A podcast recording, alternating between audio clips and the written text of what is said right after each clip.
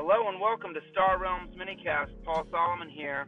And today I realized I forgot to show off some of the previews that we got to look at from the GAMA trade show. Uh, Rob Dougherty did an interview with maybe Twist Gaming or Board Game Geek TV, I can't quite remember, and he showed us some cards we hadn't yet seen. Uh, the Universal Storage Box, which is going to be massive and basically hold all of everything for Star Realms forever, um, comes with a bunch of tokens and promos and stuff. So we got to look at some of these. Uh, one we had already seen, that is the Brooder.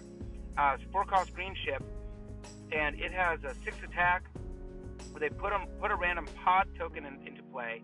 It comes with a set of seven pod tokens, and when you um, play the Brooder, you shuffle these and randomly draw one, put it face down, and they'll do a variety of things. But they'll, they'll basically stay in as an inactive base, factionless, I believe factionless, until um, you hatch them. They can hatch on a later turn when you play a green.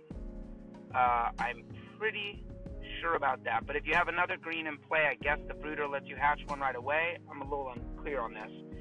Anyway, these uh, pods that you will hatch will be they'll give you different abilities. I think they all give you like three damage, and then one of them gives you some money, and one of them gives you some extra attack. One of them maybe draws a card, and one of them draws two cards or something. Gives you authority. I can't remember, but they'll do different different things, and they're all very beautiful and fun. And I think it's a nice little um, twist on the game. the tokens are fun. It's one more thing to sort of set up if you want to play with them, but I will, and it's going to be awesome. In my gigantic deck I play with, they'll be like sometimes and it'll come up and it'll be fun. All right, number two here, we got the Embassy Transport, a four-cost ship from the Trade Federation.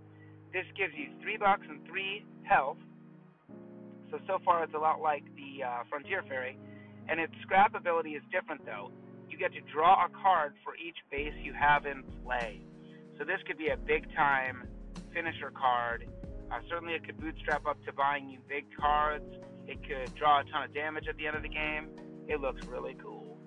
Uh, in yellow, you know what? Let's come back to yellow. In in red, we have a four cost recovery mech. This does uh, four, five damage, and you may put a card from your discard pile on top of your deck, and that is any card. A card you just bought, not doesn't have to be cost five or less or anything. Just any card, put it back on top, recover it. It's awesome. Maybe you play something else and draw it. That's a nice one. Love it in red. And finally, um, the orbital crane this is the yellow ship. Interestingly, this only costs three instead of the others, which are all four. Gives you two money.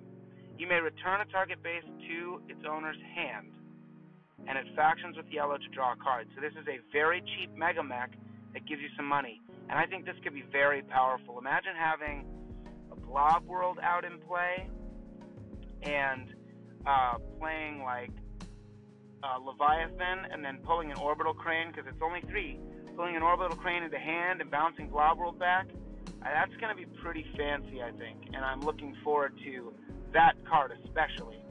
So those are the previews we got to look at. Let me know what you think.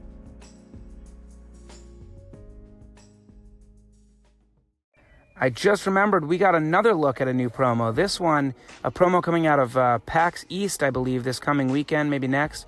Um, not included in the year two promos online. Not sure if it'll be included in the Kickstarter promos. Hopefully, because I need this card. It's the Merc Destroyer. So this is a mercenary card. It comes factionless. Costs four to buy. It's going to do seven damage. I'm pretty confident on that. Seven. It's either six or seven. I think it's seven. Seven damage. And then it has this ability, which is new.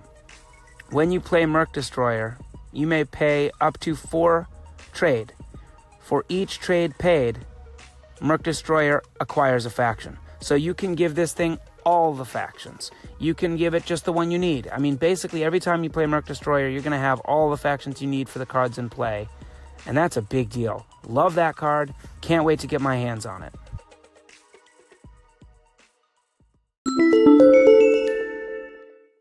Question of the daytime. On the minicast, I just went over some new promos that we saw the Merc Destroyer, the Orbital Crane in yellow, the Brooder in green, the Embassy Transport in blue, and the Recovery Mech in red. So the question is simply which one's your favorite?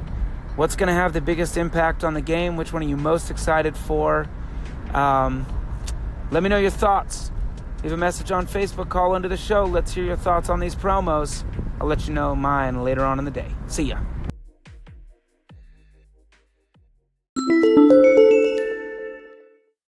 All right, let's talk about these promos. I uh, was really excited when I saw Rob talking about the promos from the Universal Storage Box, and I'll get to those in a minute. But when I heard about this Merc Destroyer, I was really impressed. Four for seven, four cost for seven attack is an awesome card. Any card that does seven combo uh, combat is going to be great basically at any point in the game in your deck.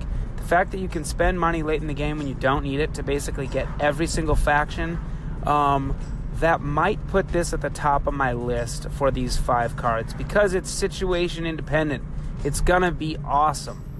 All right, let's take a look at the others. I really like the three cost uh, base bouncer, but again, all that base bouncing stuff sort of forces your hand a little bit in terms of strategy, and you've got to get bases out that'll benefit from bouncing and stuff.